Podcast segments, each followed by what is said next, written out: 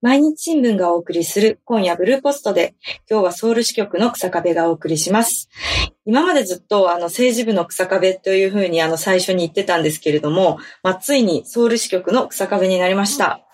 えー、先月29日に入国して、まあ、もうすぐ2週間なんですけど、まだまだ全然慣れなくてですね、ちょっとそわそわしながら生活しています。あの、前回政治部としてラストの収録だった後だったんですけど、その後に、あの、リスナーの皆さんからですね、ぜひ、あの、韓国でも収録続けてくださいっていう、あの、コメントをいただきました。あの、本当にありがとうございます。あの、皆さんのご期待に応えられるよう、まあ、今後もなんとか時間を見つけてですね、あの、収録できたらなというふうに思ってます。ただですね、あの、実は日本から荷物を送るときに、その収録用のマイクとスピーカーを航空便で送ろうとしたら、その機器の中に万が一そのリチウム電池が入ってたりするといけないし、あとなんかそのスピーカーに入ってるマグネットがなんかこうダメだとかって引っ越し業者に言われて送れなかったんですね。で、あの、その二つは船便で送ったので、まあ、しばらくの間申し訳ないんですが、この携帯一つでの収録になるので、あの、ちょっとあの音が悪いかもしれないんですけど、本当に皆さんあの申し訳ないです。はい。ということで、あの、ソウル支局の草壁として、あの、改めまして、今後も、えー、何卒よろしくお願いいたします。あの、今、夜の11時で、ちょっとあの、深夜の収録なんですけれども、あの、収録の前にですね、あの、タッカンマリを食べに来ました。あの、皆さんタッカンマリってご存知でしょうか？あの、韓国料理なんですけども、まあ、簡単に言うとあの、なんか水炊き？韓国バージョンの水炊きみたいな感じで、あの、鶏肉とか、あとなんかこう、ネギとか、あとなんかちょっと餅みたいの入れたりして、こう、煮る、なんていうの、鍋みたいな、あの、食べ物なんですけども、私2020年に韓国に留学した時に、あの、まあ、韓国って結構味が濃い料理が多くて、で、あの、ちょっと日本ってあの、薄味の料理も結構あるじゃないですか。だから、なんかこう、薄味の、こう、だしっぽい味が食べたいなと思った時は、その、タッカンマリを結構食べに行っていたんですね。なんでこう、再びこう韓国に戻ってきて、まあまたちょっとタッカマリぜひ食べたいっていうことで、日本でね、あるんですけど、なかなかやっぱりポピュラーじゃなくて、店も少なくてですね、まあ本場の味を早く食べたいなというふうに思っていたんで、今日早速あの食べることができました。皆さんもぜひ韓国行くことあったら食べてみてください。さて、本題に入りたいと思います。え今日のテーマは、あの、この間の岸田総理の訪韓と、まあ、日韓首脳会談です。えっ、ー、と、確かですね、私が、あの、日本を出国する1日前くらいに、その、岸田総理が、あの、韓国に来るっていう報道が出て、まあ、ええー、ってなりながら、まあ、取材関係者とかに一応確認の連絡を入れたりしながら、まあ、なんかこう、移動する準備をしていて、で、まあ、翌日羽田に向かったんですよね。で、そしたら、なんか偶然空港で、あの、外務省幹部に遭遇して、で、多分おそらくあの、首相のアフリカ外遊への、その出発でいたんだと思うんですけども、もうなんかこれもええー、って感じで、もうなんでこんなところで遭遇するのみたいな感じで、で、まあ、あの、あったんで、一応その、岸田さん韓国に来るんですかっていうふうに聞いたら、それは、みたいな、ちょっと、みたいな感じで はぐらかされて、なんかソウルでも頑張ってねっていうふうに、まあ言われました。で、まあそんなこんなで、まあ赴任していきなり岸田総理が、まあ韓国に、えー、いらっしゃいました。今回の会談のポイントは何だったのかっていうのを、まあ、軽く解説したいと思います。あの、徴用工の部分について、あの、聞きたい方は、あの、次のチャプターで解説するので、あの、そこに飛んでいただけたらと思います。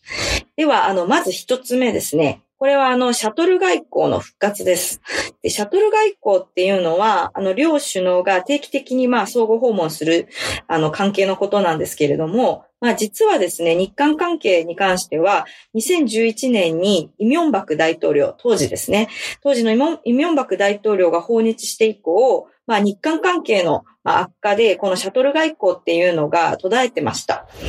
で、あの、日本の首相の訪韓自体も18年に、あの、安倍晋三元首相が、まあ、ピョンチャンオリン、冬季オリンピックの開会式に出席して以来、まあ、来てなかったんですね。なので、まずそれを再開するっていうのが、まあ、今回大きな動きの一つでした。もう一つは日米韓の連携強化のために日韓を強化するという点です。核やミサイル開発を続ける北朝鮮に対応するためには、日本、アメリカ、韓国での情報共有や抑止が必要になってきます。それで、えっと、19日から広島で開幕する主要7カ国、いわゆる G7 サミットが開催されるんですけれども、韓国はこの7カ国の中には入ってないんですけど、まあ、関係国としてユン大統領も、まあ、えっ、と、日本とかアメリカ招待してるんですね。で、そこで、あの、日米韓の首脳会談も一応予定されていて、ちょっと今ですね、あの、バイデンさんどうなるのって、あの、来れるの来れないのとかっていう話が出てるんで、あの、いる、ちょっとどうなるかわかんないんですけど、一応そういうのも予定されていて、でその前にですね、日韓でもちゃんとこう連携を確認しておこうというのがありました。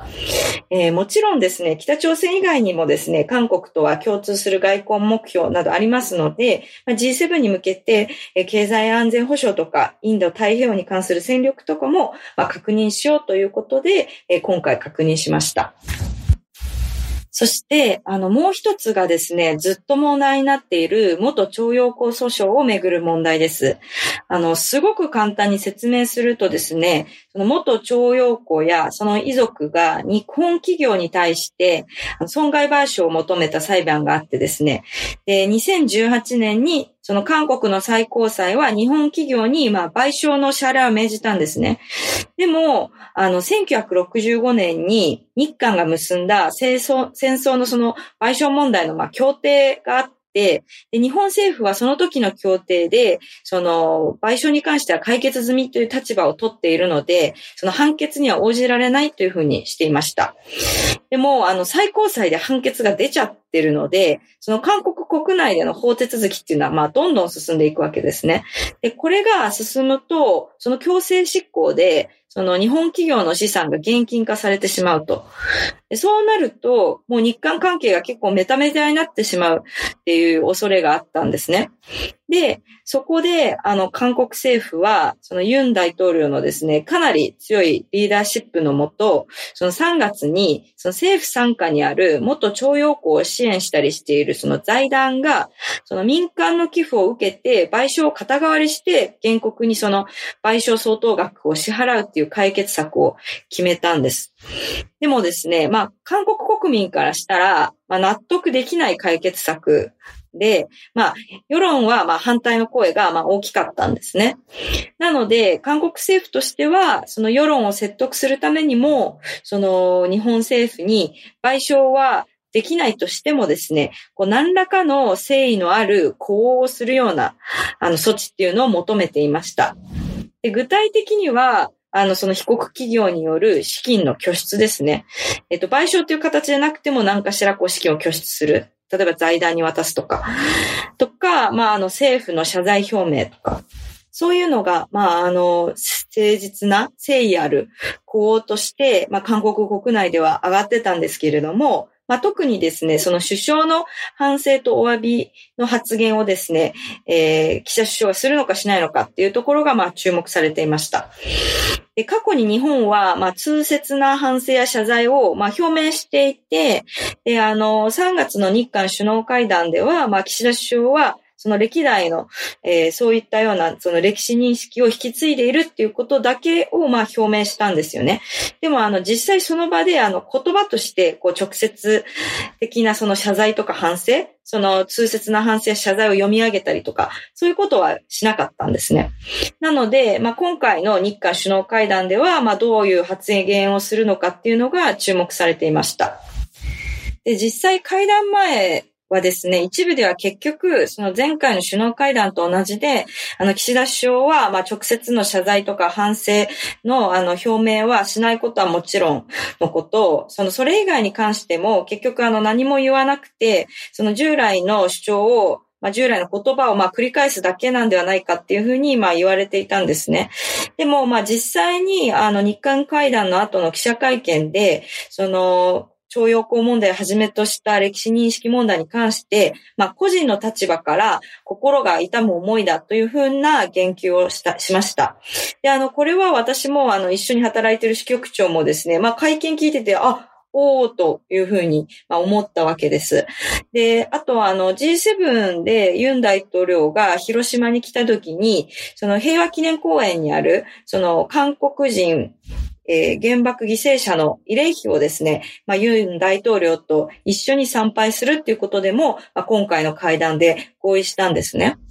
で、あの、まあ、この、じゃあ、岸田さんのこの発言に対して、まあ、韓国の反応はどうなのっていうと、まあ、実際、評価は分かれています。で、あの、韓国大統領府の方はですね、岸田さんのその発言が、まあ、事前調整したものではない、なくて、まあ、本人がですね、あの、自発的に述べたと推測されると。で、あの、まあ、その、えー外国、えっ、ー、と、韓国人原爆犠牲者の慰霊碑も一緒に参拝するし、まあ、言葉と行動で、あの、過去の歴史に誠実に、誠実に向き合い続けることを示したのではないかというふうに、まあ、大統領府の方は評価しました。で、あの、ユン大統領の所属する保守の政党、えー、国民の力っていうんですけど、まあ、その報道官もまあ、もちろん評価しました。で一方でですね、その野党の共に民主党って言うんですけど、そこの党の報道官っていうのは、やはり反省と謝罪がないと。その個人の考えにすり替えたというふうに批判して、で、まあ、ユン政権に対してもです、対してもですね、その歴史を徹底的に、えー、無視し、屈辱的な外交を推し進めている大統領だというふうに、まあ、批判しました。で、あの、韓国国内のメディアはどうかっていうと、まあ正直大部分は足りないっていう評価が多くて、で、あの保守系の朝鮮日報は、あの謝罪と反省に言及する代わりに、え弱い遺憾の意を表明し、韓国社会が望むところには至らなかったというふうに社説で論評しました。同じく保守系の東亜日報は社説で、まあ一歩前進としながらも、その岸田さんが個人的な考えを明らかにするだけでは、その韓日間の深い認識の溝を埋めるには、まあ、とても足りないというふうに、えっと、書きました。で、まあ、私もですね、韓国人の方と話していて、まあ、過去にすでに言ったですね、一文くらいその場で読めの、読めないのかとこのあの、通説な反省や謝罪っていう文とかを読めないのかっていう、なぜそれが読み上げるだけでもできないのかっていうふうに、やっぱり思う人もいてですね。でやっぱり今回の、その、えー、気持ちの表明だけだけではなかなかその、えー、納得いかないっていう人も、やっぱり国民の中にはたくさんいるという、えー、状況でした。あと、ただですね、そのなんか結構専門家の話を聞いてると、まあその心が痛むっていう言葉は結構韓国人にとってはまあ一定響くものがあるというふうにあの評価してる人も、いたりとかですね。まあ岸田さんっていうのはもともとそのあんまりなんて言うんだろうな、こう、ドラマティックに発言をしない人だったりとか、まあ、こう、安定を望むような印象だったので、まあ、今回こう発言をしたことに関しては歓迎するっていう声もあったりとかですね。まあ、そもそもその韓国国内の中で日本を見る眼差しっていうのが結構違う、人それぞれ違うので、でかつその国内の中での政治的な立場、その保守なのか、進歩って言われる、いわゆる革新なのかとかっていうのもあるので、まあ、評価を分かれ、評価が分かれてしまうっていうのは、もうなんかこれは当然のことなのかなというふうに思います。今回、韓国政府は、まあ、反対する声がある中で、元徴用工問題の解決策を発表したんですけれども、まあ、正直放っておいてもいいっていう考え方もあるはずなんですね。でも、この間の会談でもユン大統領は、歴史問題に完全にけじめをつけない限り、未来に進めないとの考えから脱却しなければならないとか、結構その、えー、絶対反対、ね、反対の声が上がるのが分かってるのに結構はっきり言っちゃうし、あとですね、あの、韓国のメディアによると、その会談の前に、秋葉安全保障局長がユン大統領に表敬してるんですけれども、その時に秋葉さんが、その日韓関係の改善を主導したユン大統領の勇気ある決断に少しでも応える気持ちで韓国訪問を決意したっていうその岸田首相のメッセージを伝えたんですね。で、そしたらユン大統領は、そのなんかむしろその岸田首相にあまり負担に感じないように伝えてほしいっていうふうに述べたそうなんですね。で、まあ正直、なんでそこまでっていう、ま、感じじゃないですか。なんかそこまでその、えー、配慮してるのって思ったりもするんですけれども、まあ、なぜですね、ここまでのリスクを負ってまで、その日韓関係をもう改善の方に持っていこうとしている、その背景にはですね、やはりそのユン大統領の意志が非常に強いっていうことがあります。で、まあさっきのエピソードでもわかると思うんですけれども、その解決策の発表にも、その、まあ、韓国政府内では、まあ、もう少し様子を見ようと。で、まだ日本からの動きがないじゃないかと、その被告企業の動きもないし、その謝罪の動きもないから、あの、今はその解決策発表する時じゃないっていう意見もあったようなんですね。でも、まあもう自分が責任取るからみたいな感じで、まあ押し切ったようなんですよ。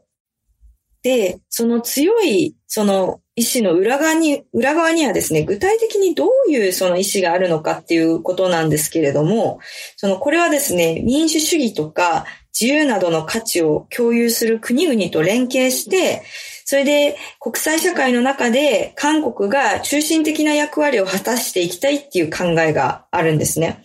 で、あの、韓国の外交っていうのは、まあ、基本的に北朝鮮とのその外交を、まあ、中心に添えてきました。で、まあ、一応まだその戦争中なわけですし、まあ、ただですね、あの、国際情勢が変わっていて、で、しかも韓国は今すごいその経済的にも力をつけていて、で、国際社会の中でのプレゼンスが上がっていると。で、あの、外務省の人が、まあ前ちょっと言ってたんですけど、そのホワイトハウス、アメリカのホワイトハウスの中に、まあアジアの専門家といったら、韓国に関するキャリアのある人、キャリアのある人っていうのがすごい増えているそうなんですね。で、なんか一方日本はいなくなってるっていうので、また、これはこれで別の問題があるんですけども、まあ、とにかく韓国のプレゼンスが上がっていると。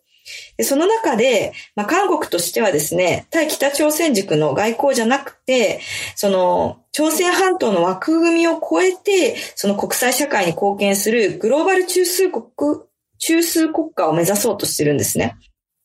私も、あの、外務省を担当してた時に、その韓国大使館の人といろいろお付き合いがあったんですけども、あの、日本の太平洋島諸国の外交について、まあ、聞かれたりしたんですよね。で、あの、太平洋島諸国ってあっちのフィジーとかパラオとかあっちの南の方の島のことなんですけども、まあ、そこで中国中国の影響力が増しているので、まあ、日本も関係強化をしているんですけれど、まあ、韓国から見るとですね、なんか日本って本当にアフリカとかいろんなところで外交、外交しているというふうにまあ見えるようで、まあ、経済進出はまた別なんですけれども、まあ、外交はそういうことで、そのアジアじゃない地域のその日本の外交とかに、その非常に関心を持っているようで、まあいろいろ私たちに聞いてくることがあったんですね。で、それ理由聞いたら、まあ、そのユン政権になって、そのグローバル中枢国家を目指しているんだというふうに言っていました。で、なんかユン大統領は学生時代に国際政治を勉強しようと思ってた時期もあるみたいで、